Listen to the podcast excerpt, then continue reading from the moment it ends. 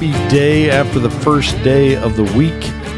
We got through Monday, you're on to Tuesday, and uh, you know everything just, just gets a little bit better every day. However, I would caution you on this. I make these jokes, but we got to live every single day. You know, there's there's good in every single day, and that was something that my mom used to uh, preach to me. She'd say, "Kent, don't wish your life away. Don't count out those days that happen in between the weekends."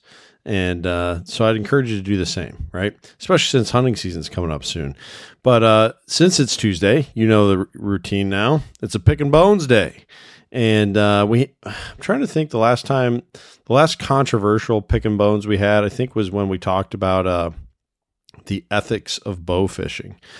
Um, so Mhm. we've we've had a few here that um, haven't really been, uh, you know, like uh, um, real controversial stuff. So we're probably due for that soon. However, you're going to have to wait a little bit um, because uh, we took a break from our elk series that I promised. We started with the Cody Idol uh, interview to get us kicked off with the elk series, but I had to t- take a week off from it because um, uh, the interview that I had planned fell through at, at kind of the last minute, and so we had to get that rescheduled, which is totally fine because John Teeter did a great job talking about whitetail property management, and this is the perfect time of year to be getting that work done.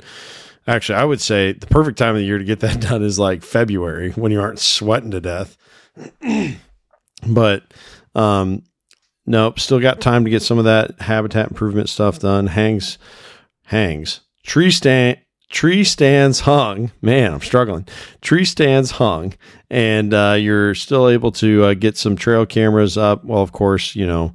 Uh, you, a lot of you are going to wait till the season to do that. Don't blame you, especially if you don't have uh, uh, solar panels to run those and so forth. That's kind of what I'm doing. And uh, although Caleb and I are, we're going to go hang, hang stands uh, next week. No, the 10th. So in a couple weeks, week and a half. And uh, we're gonna we're gonna do that, and I'm gonna try and have my trail cameras ready to go then too, just to get it all in in there, be all intrusive once, and then get out of there until uh, until the season comes around. So it's coming fast, so Alex, and uh, elk season's coming even faster because September is when it all starts. And Yes, Alex sir. Alex is here to uh, give us what one of the things that he is the absolute best at. He is a gear guru. He tries all kinds of different brands. In fact, that's one of the things I love about Alex is he's not married to one brand. Um, I can tend to be that way, and if you're listening into this, you you can probably tend to be that way too. I would imagine. You know, we get we find something that works, and we're like, you know what, this works. Why fix what ain't broke? Uh, that's a life motto for probably many of us. But um, you know, it is good to branch out and try because yeah, it might not be bad, but it could maybe be better. And you find that in, in another brand or another another uh, cut or another la- type of layer or something like that. And uh, so Alex knows. What would you say, Alex? Have you tried maybe six different major camo brands now? Probably at least four or five, right? Yeah. Now, now I'm trying to think. I mean, I've tried. I've tried a lot. I mean, I've I've had pretty much the entire Sitka line. I've had all of Kuiu. I got pretty much everything in Kings. Um, I've had a, a lot of Badlands. Black I Ovis. got, got Black Ovis. Um, Uh, have you done any First Lite stuff?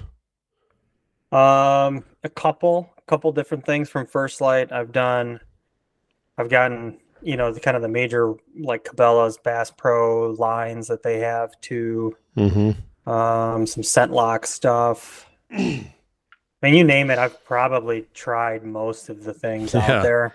And same with Um, like oh- packs too, right? You've done a lot of different packs. Yeah, packs are vital. Um, yeah, I got Eberly Stock, Kuiu, Mystery Ranch, um, Have you, done, Exo, Stone Glacier. I mean, have you done a Kifaru yet? I have not. That's uh, that's the next one on the list here. I think I'm gonna snag one to play around with this season. Nice. So Yeah. I just I I don't want to grab anything because they Kifaru's never put anything on a discount, but I've been seeing more and more stuff now that they partnered with Black Ovis, which also Mhm. tells me that he's got some other stuff coming. So I don't want to actually grab anything until the new line of stuff comes out. Yeah. Yep. No, that So- makes that makes sense. But yeah, so Alex has uh, been there, done that with gear, and so he's the perfect guy to consult on this. And it's another good opportunity to remind you that if you are going on a hunt, even if uh, they aren't your client, right, Alex? Like maybe just somebody's listening in and they they do all their DIY stuff, but they know they need some gear. Would you rent somebody who's not a client? Yeah, I've I've done it before. I just I I do video calls with them and you know kind of go through what that would look like, and then we plan it out from there. Sure. But uh, but yeah, I have. I just gotta, you know, my whole thing is I gotta I gotta work with them in some form or fashion. I won't pick up the phone and be like, "Yep, I'm just gonna take your money." I, Yeah. I don't I don't operate that way. Yep, that's So- that's the benefit of having a guy like uh, Alex in your corner. So, um, get just just hire him to to plan your hunts for you. It'll it'll make or at least at least be a resource to to help you out. Especially, I think the thing that people probably underestimate the most um, is the power of the waypoints that you uh, that you provide for people that you're hunt planning, because a lot of guys go in there. I would be this way where hey i saw this one really good looking uh national forest or state park or you know somewhere where you can hunt. And i know that not all state parks allow that but some do i think. And uh you you uh get there and um you realize wow it looked good to everybody else too. And it's totally it's totally full. And now what you know? And but if you have all those waypoints man, you have so many, you have more options than you could ever hit um, in a trip. So, yeah, Yep. um, definitely, definitely get on board with Alex. You can rent gear from him. But what Alex is going to talk to us about tonight is what kind of gear you should be planning to bring for an elk hunt. So, Alex, I'll let you take it away from here, buddy. Well, I appreciate that. I'm going to separate this into seasons. So we're gonna we're gonna talk early season and late season, and we're gonna kind of leave the middle of the season out there. And what I mean by that is, let's really say, excuse me, let's really say that we're gonna go September to mid October, and then we're gonna take mid October down. And the reason is is because I've had some mid October hunts that I've just gotten pummeled with snow and it is freezing cold. So when I'm saying mid October, just think it's late season essentially. So so the Hmm. differences are early season, you're really expecting to have weather potentially, you know, 60s, 70s during the day. You're going to have, you know, 30s, 40s, maybe 50s if you're lucky at night. Hmm. So that's going to be a little bit different as far as what gear you're going to take comparatively to an October, you know, 20th to November 15th style hunt where you could have a lot of snow and you're going to be at, you know, 20, 30, 40 degrees maybe at max during the daytime. And then at night you're at like 10, 5, you know. Yeah. So, so have that in your minds as you're kind of listening in on this. With that said, so let's kind of go down, you know, step by step. Boots, you know, whatever your boots are, you're probably going to lean into something that's going to be uninsulated. Again, I've tried all kinds of different boots. In the in the earlier season, you can get away with, you know, trail runners, hiking boots, uh, you know, a, a boot that's going to be uninsulated per se. You do want it to be waterproof, but you know, your your Salomon GTXs, your um, Ultras, like any of those boots or kind of six inch trail shoes are going to be plenty. I mean, I know people that hike in sneakers because they're so comfortable and, and they, you know, their feet sweat and, and they're opting for that. I don't necessarily recommend that, but if you can get something that's going to be Yeah. waterproof and, and, and it's comfortable for you like that, you, you totally could get away with it. Uh, I'm a big fan, you know, of certain lightweight material pants. So, you, you know, look at some form of two or four way stretch pant. You know, you know, I could I could give you a whole plethora of different things, but you know, if you were to go online and look at some stuff, Eddie Bauer guide pants, the Wrangler ATG pants, uh, the uh, Kuiu attack pants.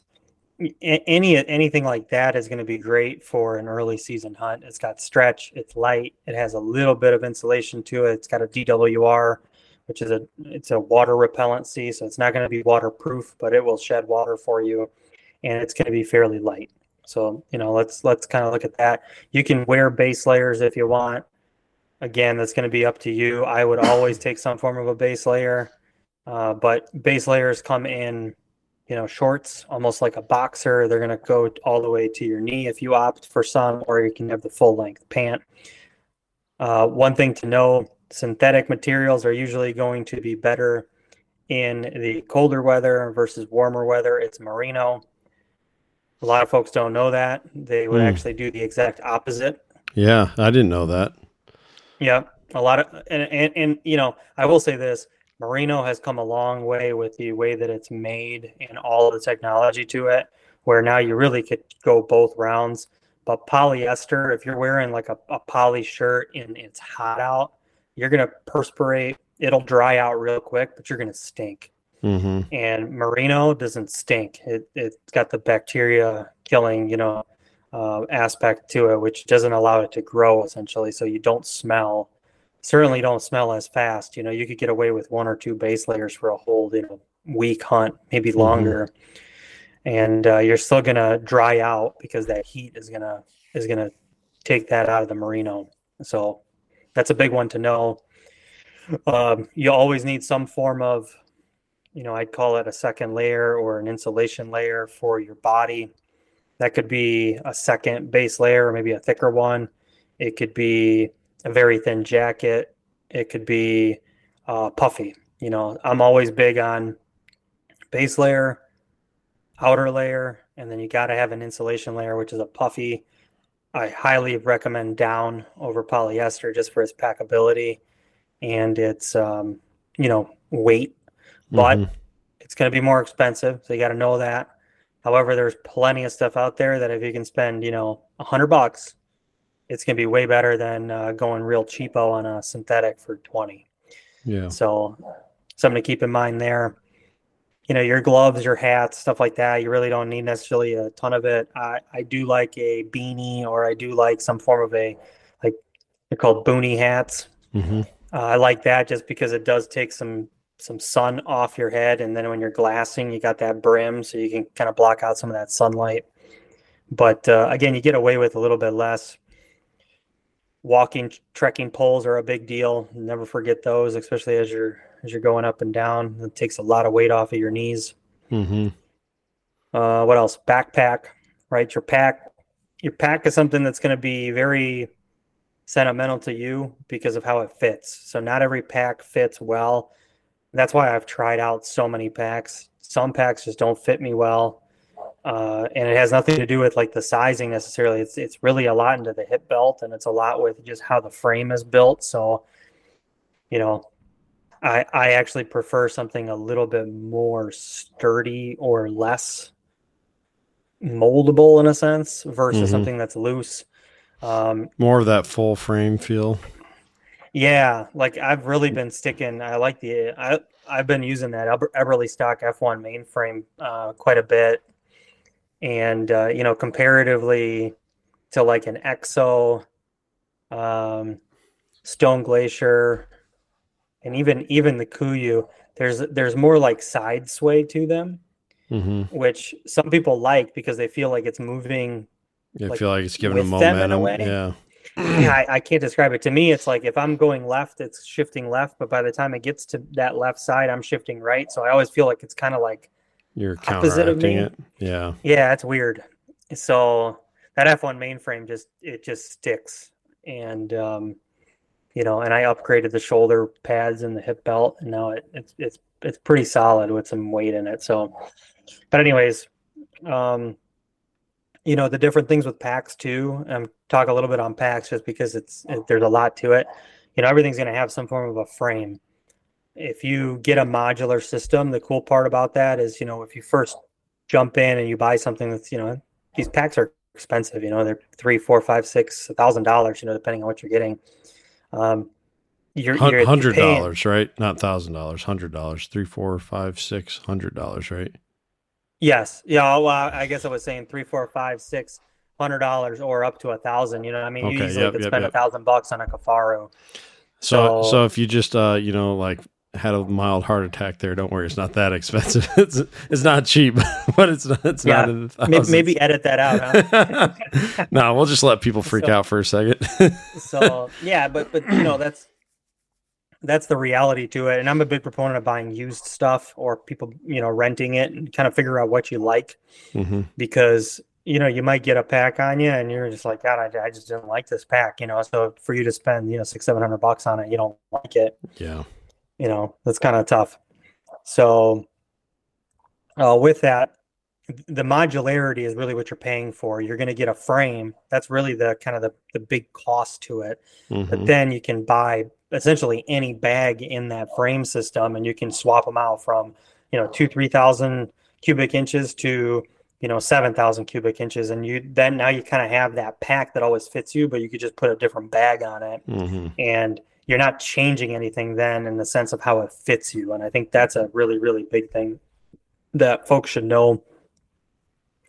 Uh, with that you know let's kind of jump into you know the little tiny gear items that you're going to need.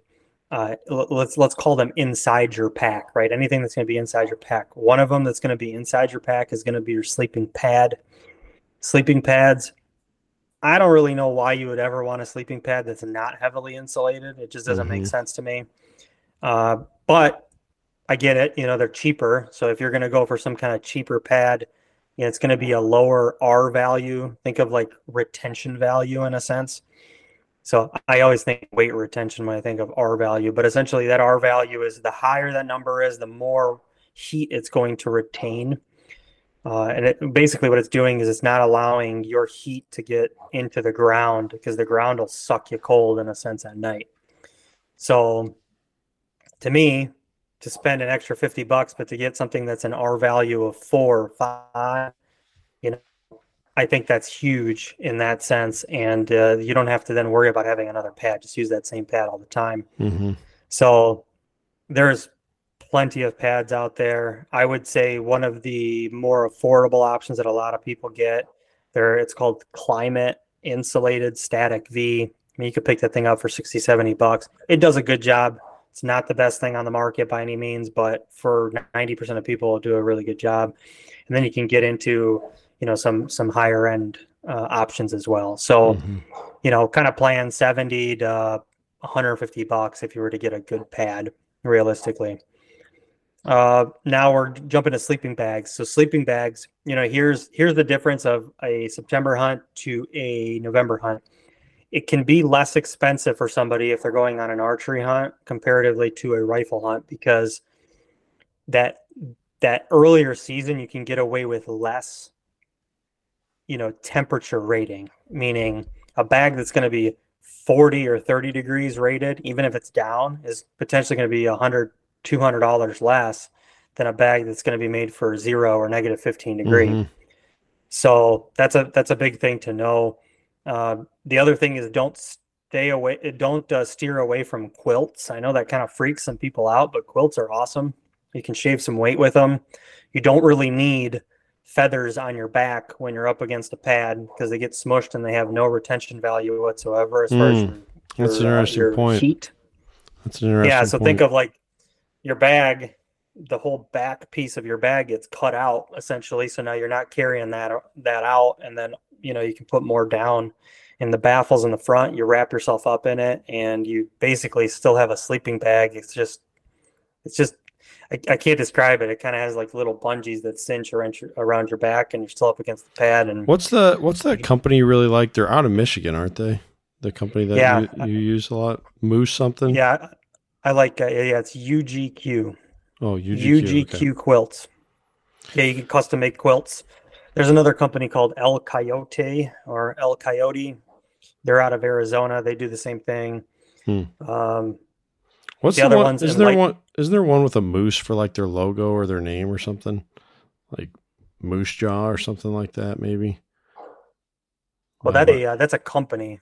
Like that's a company that sells like retail stuff. Okay, maybe that's what I was thinking of then. I Yeah. think, I think maybe you showed me somebody they were maybe they were selling quilts on there or something maybe, but uh, another guy I that re- another guy that really likes quilts is another Alex that's been on this podcast a few times. He's kind of a gear junkie, more from the just camping side. He does he hunts, but he mostly just camps all over the country, and Mhm. uh, he really likes quilts too. Uh, he's a big fan of those for winter camping. So so he uh, agrees with he agrees with this Alex as far as uh, the the power of the quilt goes. Yeah, I'm I'm, I'm a fan of it. I, I think you know again, it's all based on how you feel. You know, some people hate mummy bags because they feel claustrophobic inside of them. You know, so you know if that's you, you might really really like a quilt, where other people are gonna look at it and say, "No way, I want to get in a quilt because I just I feel like I'm gonna be cold." You know, and I could I can tell you from experience, you don't experience that whatsoever if you you know if you're using it right. Mm. Um, but anyways, you know, as far as that goes, you know, your your quilt, your sleeping bag, all that plays a role into it. If you don't have a compression sack, that is super super important, especially for your sleeping bag. You want to make that thing as small as possible and get all the air out. However, I will preface this: you only want to do that while you're taking it on your hunt. You don't want your bag in the cinch bag forever. You're going to damage it. So it's just while you're packing, but you literally could take like my quilt, for example, if I put it in a little compression sack, it's it's literally the size of a uh, Nalgene bottle. Hmm. So, you know, and it weighs like one one pound four ounces. You know, so we're we're we're not talking a lot of weight. Yeah. So so that's a big one. The other one, now you dive into the other factor of September versus November. You're you're going to get away with a three season tent versus a four season tent.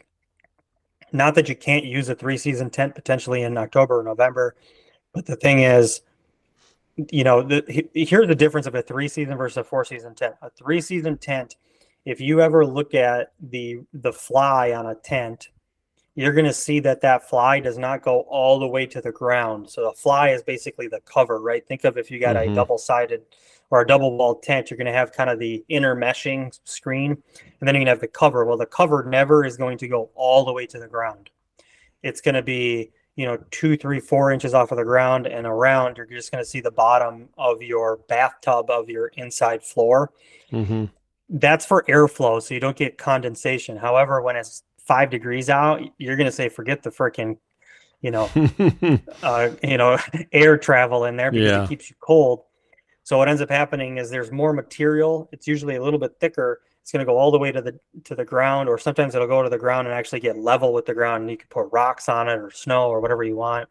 That will insulate your temperature inside that tent more and that's why it's a four season tent okay. So, yes, that's a big one. So you can get away with a three season tent. They're lighter, they're cheaper, and and for September it's perfect.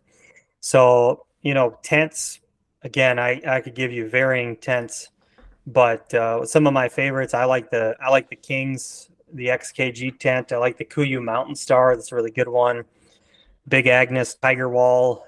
Uh, you got the Hubba Bubba from MSR. That's a really good tent. And then you can also jump into some of the teepees. So teepee tents are a option that'll give you actually three or four season opportunities. So what that means is if you've ever seen a teepee, think of like an A-frame style, fully circular tent. Hopefully, I describe it well to you on uh, with with with voice there. But essentially, you just have a center pole, and then you just got one line of fabric all the way around.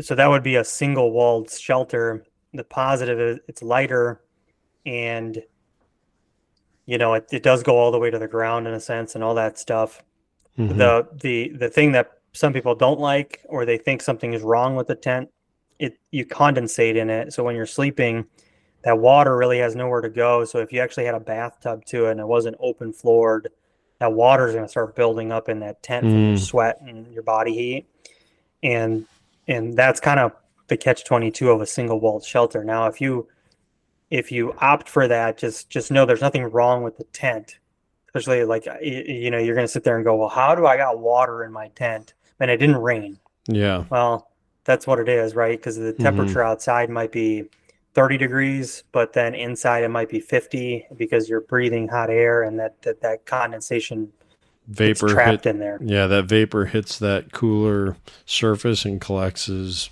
as uh, liquid. Exactly. So, you know, like for example, Seek Outside, you know, they have they have quite a few different tents. Uh, we'll use the Cimarron for example. You know, that's that that's a floorless shelter. So, you know, there's there's no bottom to it. So if it's condensating inside, it's going to go on the grass. You're never going to see it. But Hmm. if you had a single wall tent and uh, it has a bottom bottom and everything is connected, you're going to guaranteed wake up in the morning and there's going to be a pool of water sitting in that thing from however it's angled, you know. Sure.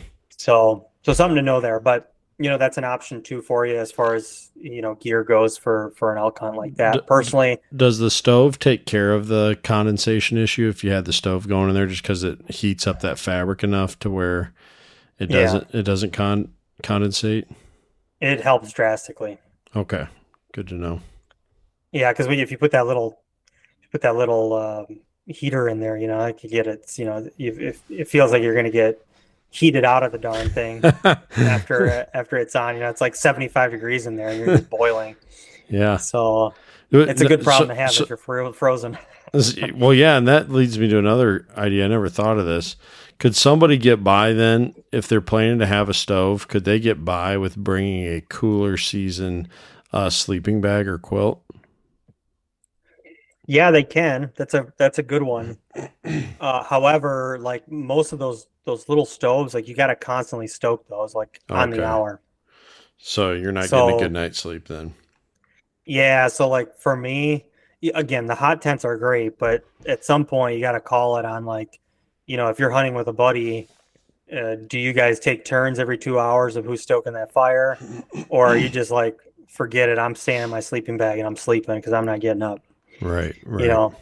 So for me, you know, again, I I like the hot tents, but for me, it's like once I'm in my bag, I'm not getting out of my bag Yeah. and and I'm not waking up. I want to sleep. So, you know, to me, I guess I'll I'll forgive the the hot part of it on a cold season hunt and just be in a in a warmer bag. And if I have to, I'll put on my puffies, my down puffy and my down jacket, Mhm. and that thing will just add even more temp rating to me. And you know, at that point, I'm in like a negative thirty degree bag.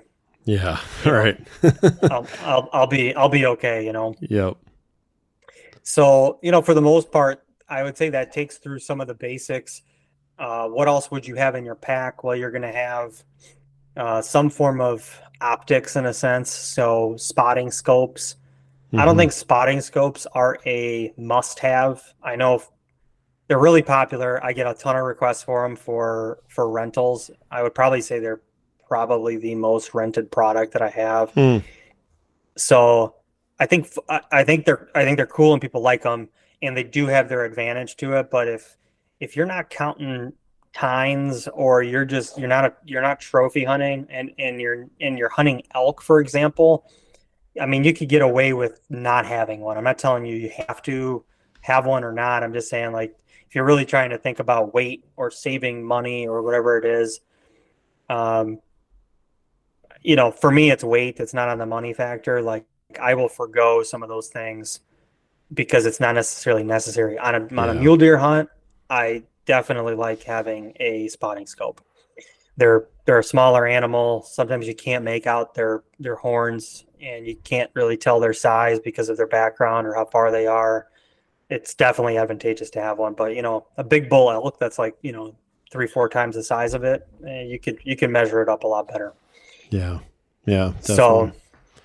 so that's Yeah, good point. I, you, I mean, you rented a. Um, yeah, we you rented a spotter. thing. Yep, and we used it some, but yeah, we we Rash and I decided we were like, you know, I think binos were or were just more practically uh, advantageous, you know, just because you could have them right there on your chest.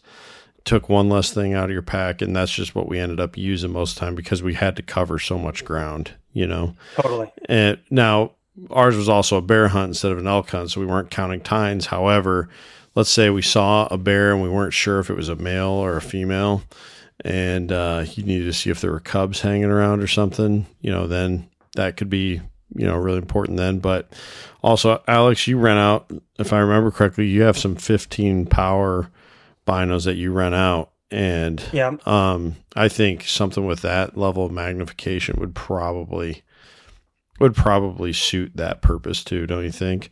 Uh, counting tines or checking for cubs.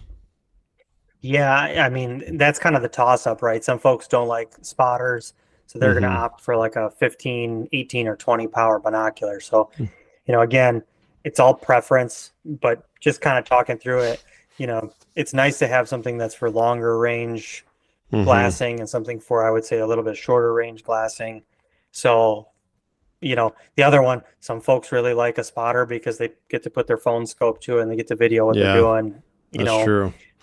Or just look at a phone screen instead of you know staring through a staring through a lens. You know, people get get what do they call that eye uh, scope eye or something like that, where Yeah. uh, your eye you get eye fatigue. Yeah, eye fatigue. That's what it is. For just from staring, you know, for a, a a hunt that requires a lot of glassing.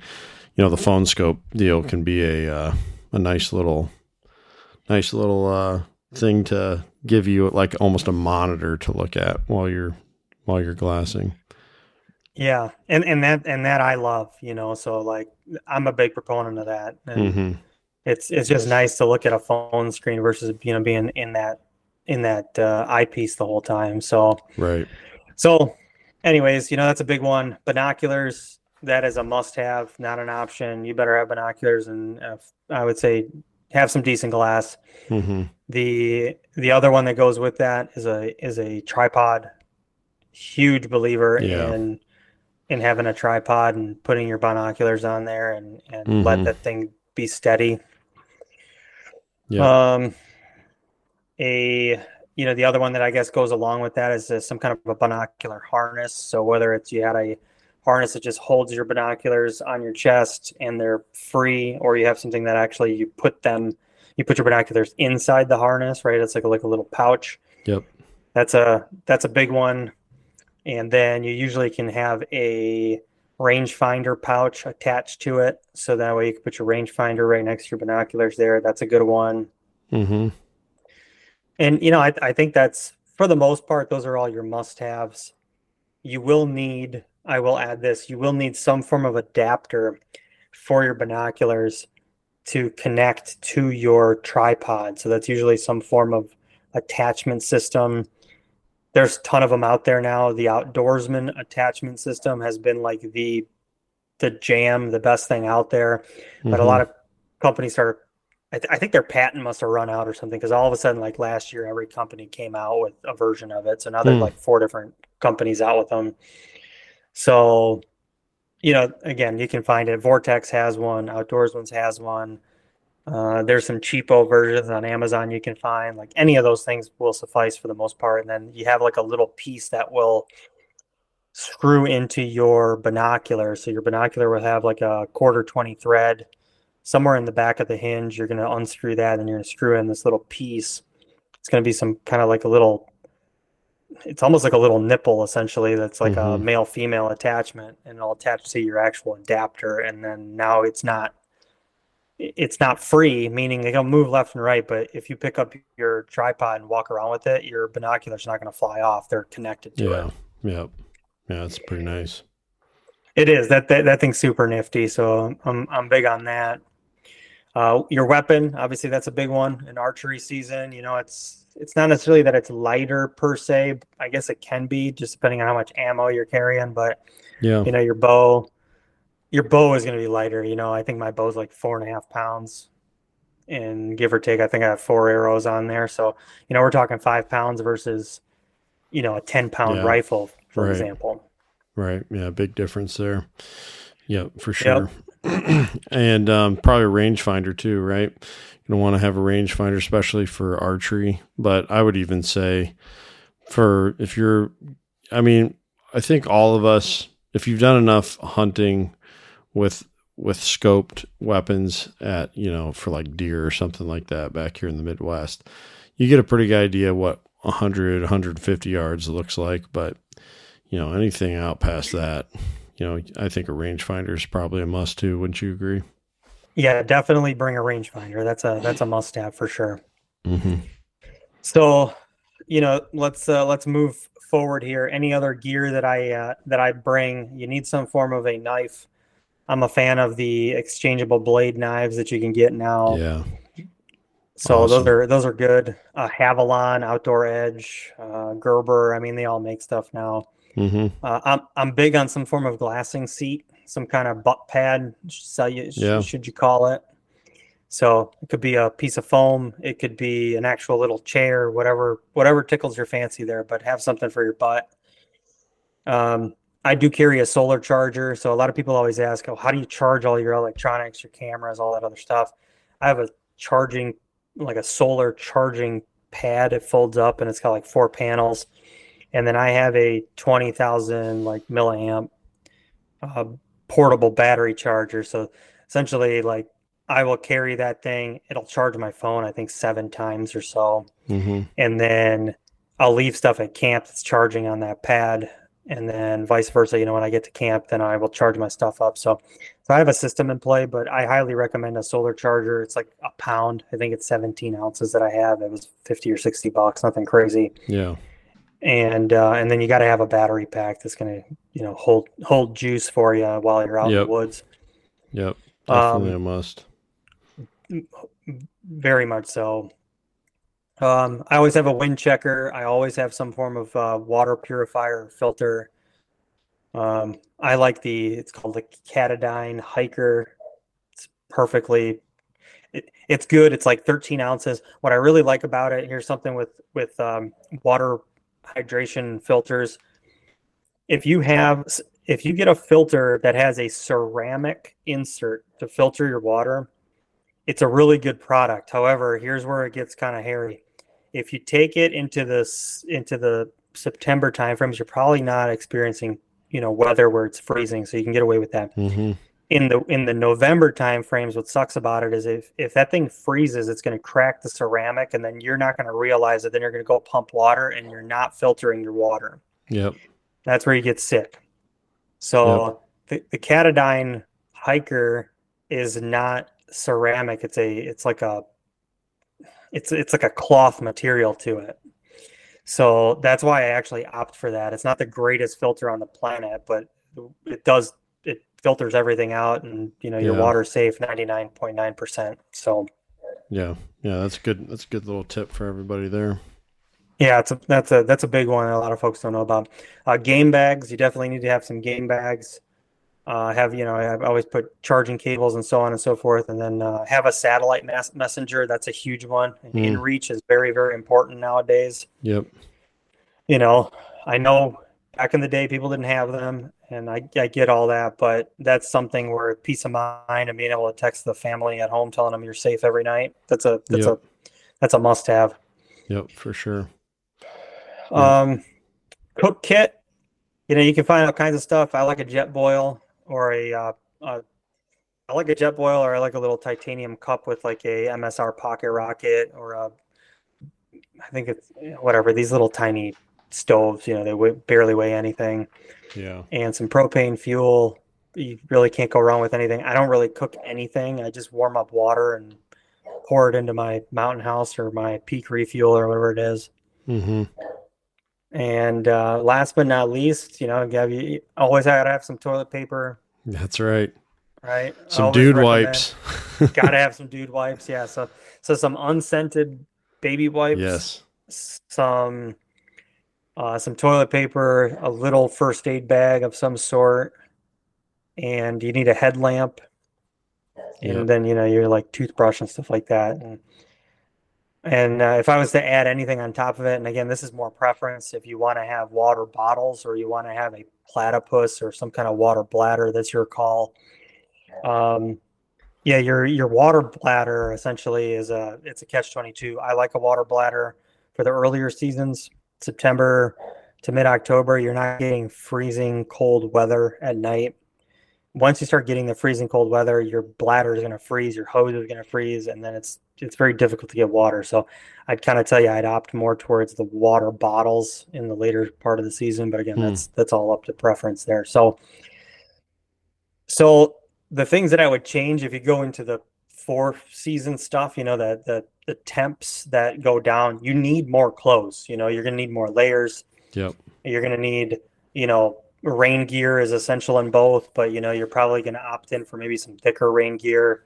Uh, you're gonna maybe need an insulated jacket, a puffy, and you're gonna have your soft shell. So again, there you're gonna add. So to just kind of know those later seasons are gonna require more clothes you're going to require some form of hot tent or a four season tent that's going to retain more heat.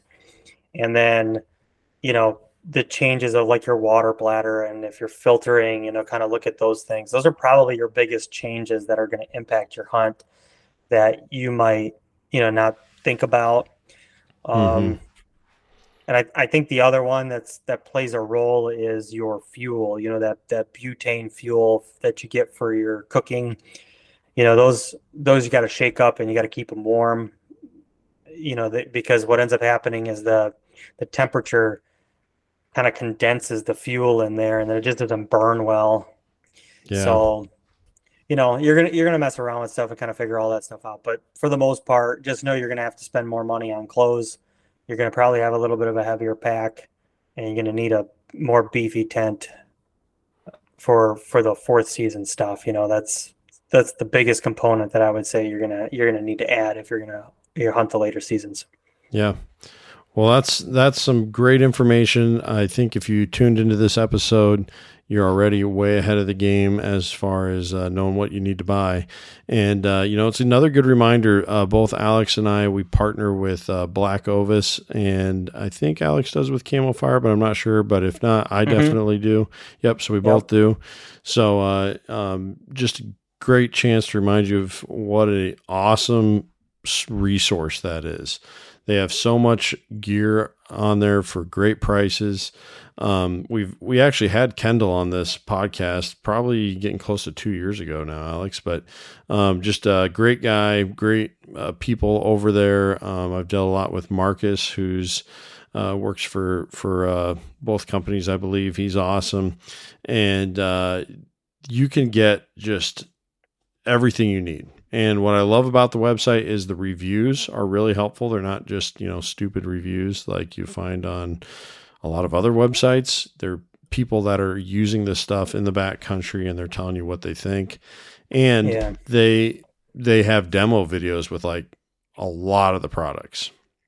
Yeah, they they go through and they show you how it's supposed to work, what the features are, so you know what you're getting when you buy it. So definitely check out Black Ovis um, or Camofire, and you can find links for both of those in the show notes or in my Linktree in my bio. And I think Alex, you have a Linktree on your bio as well, correct?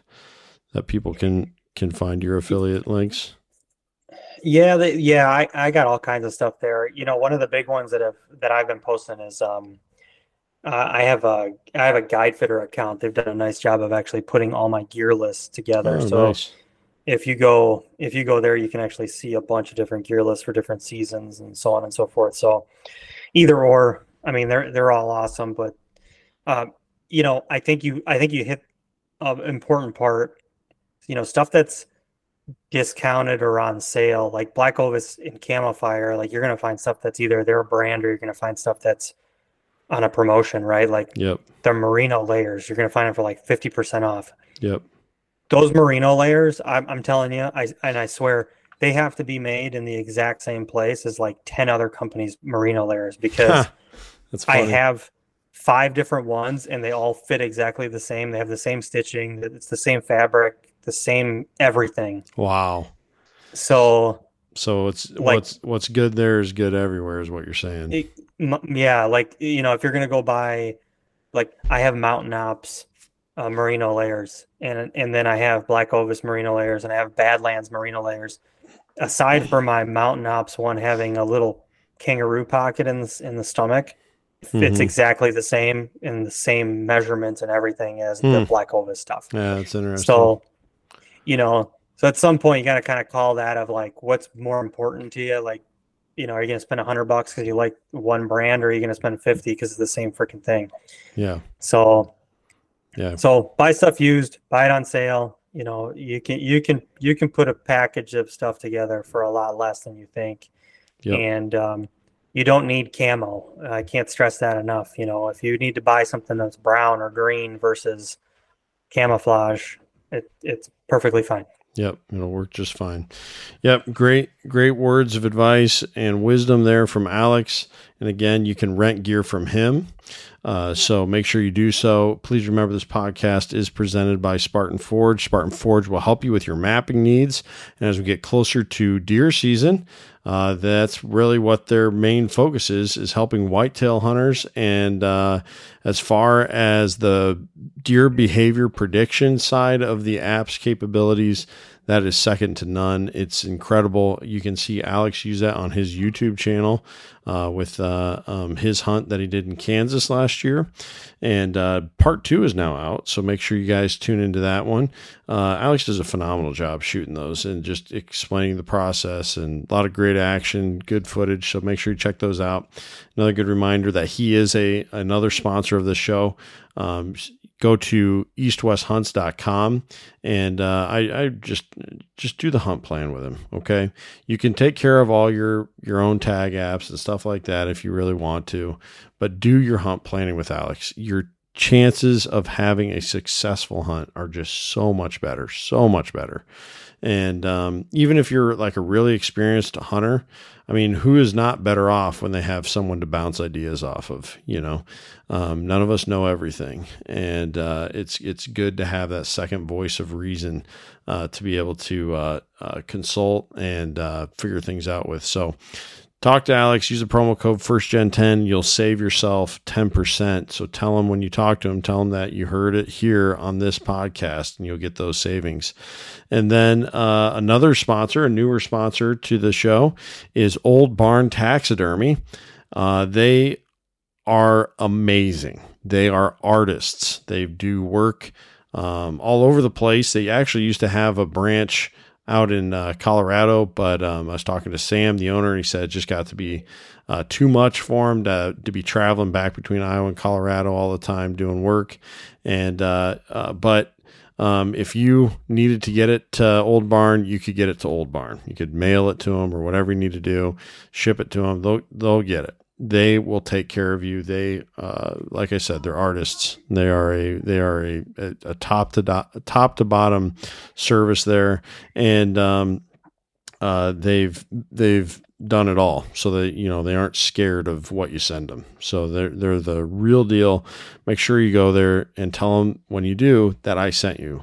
Um, that is, uh, uh, you know, a huge help to me when you do that, so they know that they're doing the right thing by partnering with this podcast. So, again, Old Barn Taxidermy, they're located in Fort Madison, Iowa.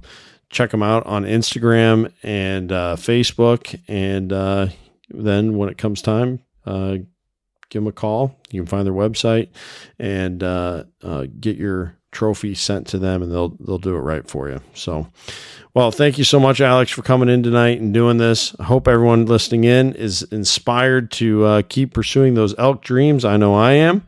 And uh, we'll uh, continue rolling with our elk series here uh, very soon. Uh, we got some really good people that are going to come on the show that have uh, a lot of great experience hunting elk out west. So we will talk to them soon. And until next time, take care and take someone hunting.